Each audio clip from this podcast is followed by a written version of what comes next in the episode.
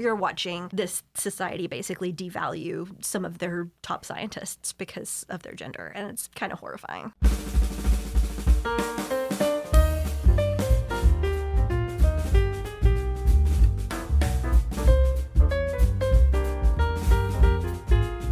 Welcome back to another episode of Sterling Municipal Library's podcast, All Booked, where we talk to you about books we'd like to recommend. And Chasley is here to talk about Goldilocks, not the original. Not the original. three bears. Yeah. I well, I don't know. Are there three There might bears? be bears. There are not three bears. Oh, okay. Yeah. There Are was there a little any bears? disappointment, Not enough oh, bears. Not enough Okay. bears.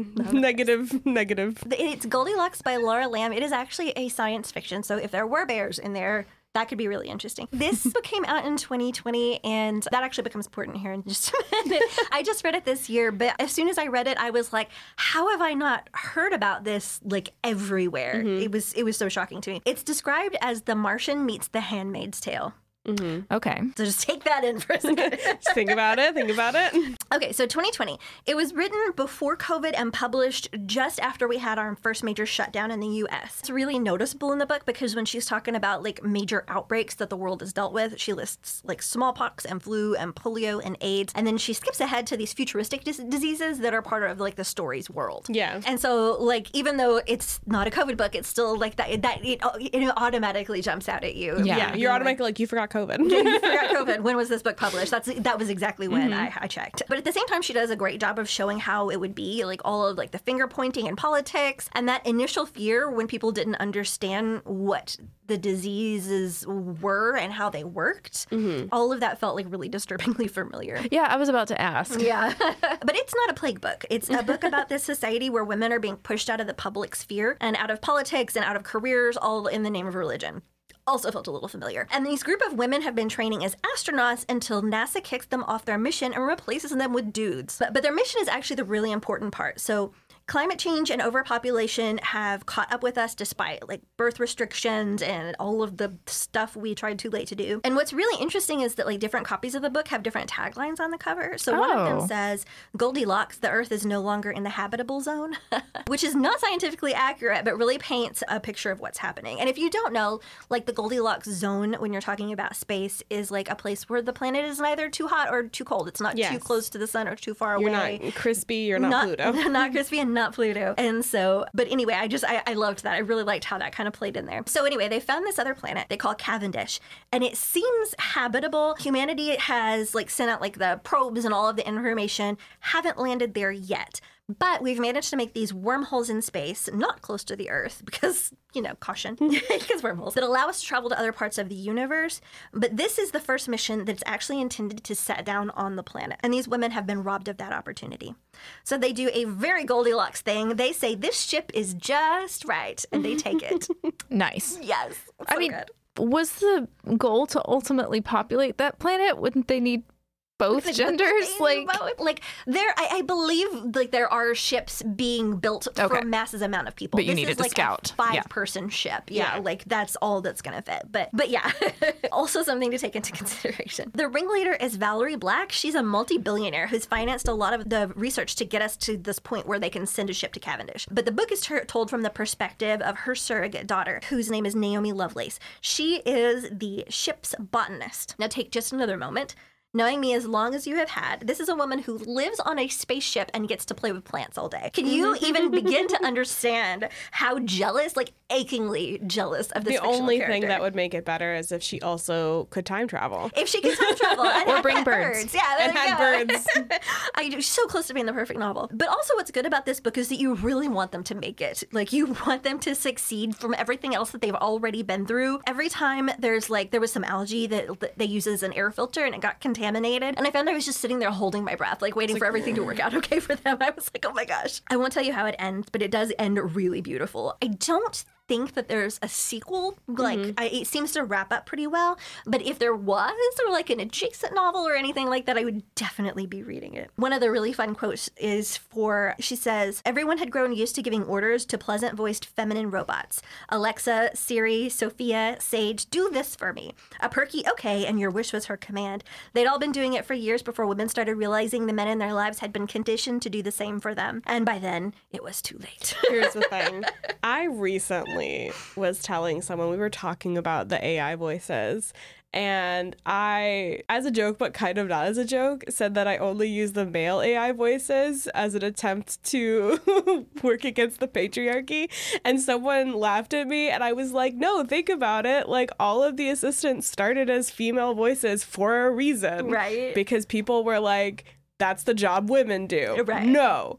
A, a handsome sounding British man is going to tell me Oh, how to I get always where I need wanted to a go. grumpy, like real gruff that would backtalk me when I would give it. I don't know why. But I, I also downloaded the British guy version of Siri, um, Yes. and I, I'm like, he's my butler. Like that seems like Yeah, that, that a fancy his butler. He gets paid for his job. Don't worry. Right? Yeah. If I'm going to be bossing somebody around, it's not going to be a nice young woman. It's going to be an old British dude. Poor twenty-year-old Sheila who just started working here. I'm like, take some time off, honey. yes. I also like that this seems. It seems like the the author really likes science as well. Like just from the name drops in there, I was googling because I heard Cavendish and I was like, that's a, that's like a, a historical like science. It's when science used to be natural philosophy.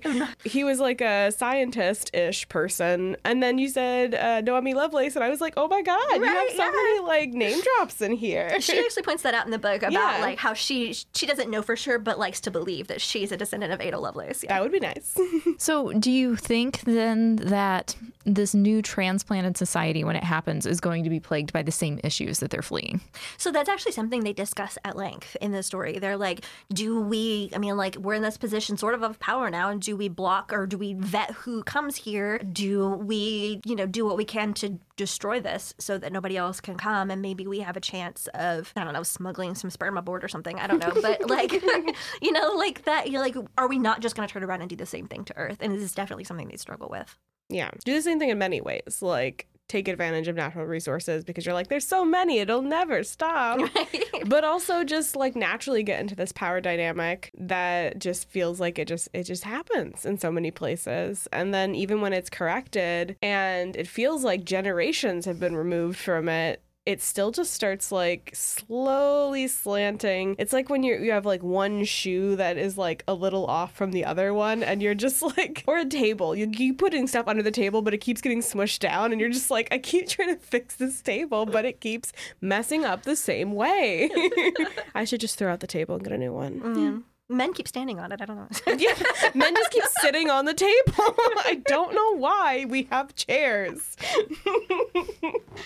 oh well, that I feel like that devolved a little bit. no, it's fine. Uh, it's all part of the story. Yeah. it is Martian meets The Handmaid's Tale. I Yes. mean, there's definitely that issue of, and, and, and to be really like, fair. Not all of the women in the story are good guys and not all of the men in the story are bad guys. Yeah. but i do want to point that out because there is a tendency that some of us have to go just one way. Is most of the story set like in transit or? yeah most Okay. of the story is them in space So it's just the five. Okay. yeah five i think five women Okay. And are they in communication with Earth this whole time? Yes, Have in they bits kind of, and like, pieces. So there's like the official, like them being like, "Oh my gosh, we're gonna shoot you down if you don't bring that back," and then the women on the sh- ship being like, Haha, "We're scientists. We know you don't have that technology." Then they also have some like covert operatives that uh, back on Earth who are keeping them informed of like how things are going there. Mm-hmm. Yeah. um, which is really fascinating because when you have like an official line of communication and an underground line of communication, You different have things. to work out that yeah where where that actually meets. Yeah. Especially, I imagine the ship was very expensive. So even if they did have the technology, I'd be like, oh, yeah, sure, you're going to shoot down. We're qualified to do the mission you want, so maybe we should just do it. right? yeah, and they didn't have like another like an, an extra backup. You're right. Yeah, my backup extremely multi billion dollar yeah, spaceship. Definitely. now, Oh, go ahead. I was just going to ask how it rated as far as like sci fi books, because I know you've read a lot recently, just in general. How did this feel as like a sci fi story? I thought it made a really good sci-fi story because you are once you're up there in space dealing with all of like the details of mm-hmm. space survival. So like you have like this very social story of like, you know, their relationship with Earth and their relationships with each other. And that's all great, but you're also dealing with, oh hey, if we don't keep the ship running correctly, we're all gonna die. Yeah. Do you ever hear from? Because it sounds like there had been a male crew that was supposed to. Take over? Yeah. Do you hear from their perspectives at all? No, not directly. you hear some rumors, some grumblings, but no, it's all the the big dudes in charge who are you Oh, know, okay. who are Yeah. talking about it. and are the people in their network, is this like a formal thing? Have they like planned this and they were going to do it and they have spies? Or is it just kind of they did it and then some people down there were like reaching out, like, hey, by the way, just I, I support what you do. so that's actually one of the really interesting parts. Valerie Black, the ringleader, is she has masterminded this all like down just to the very details. Mm-hmm. And so you actually get both of that. You get one side of it where everything has been planned out and then the, everybody else has been like recruited to help her but they have no idea like the detail that she has put into making this possible. Yeah. And so that you kind of uncover that as you go along. Like she's even when the ship was designed, she had an override. And so like they I mean like there's she was like I I know the way that the political wind is blowing. I'm going to make sure that I cannot be kept out of this. Hmm all right, that's yeah. all I can think of to yes. ask. Recommendations: I would recommend this to anybody who likes the Lady Astronaut so- series by yeah. Mary Robinette Kowal. It's very kind of it's the writing isn't similar, but the vibe is kind of similar. Yeah. Also, anybody who likes Becky Chambers because you're, you're, oh just, yes, yeah. I was thinking of that the whole time. And anybody who likes to see a bunch of kick-ass women really get the upper hand. Does it feel as dark as Handmaid's Tale? No, That's but it definitely it you definitely feel some. Like you know you're you're watching this society basically devalue some of their top scientists because of their gender and it's kind of horrifying. Yeah. yeah. well on that note. I wish i had a joke to tell. All right. Well thank you so much for bringing us an astounding sounding science fiction title. And stay tuned next week for more fantastic book recommendations. Bye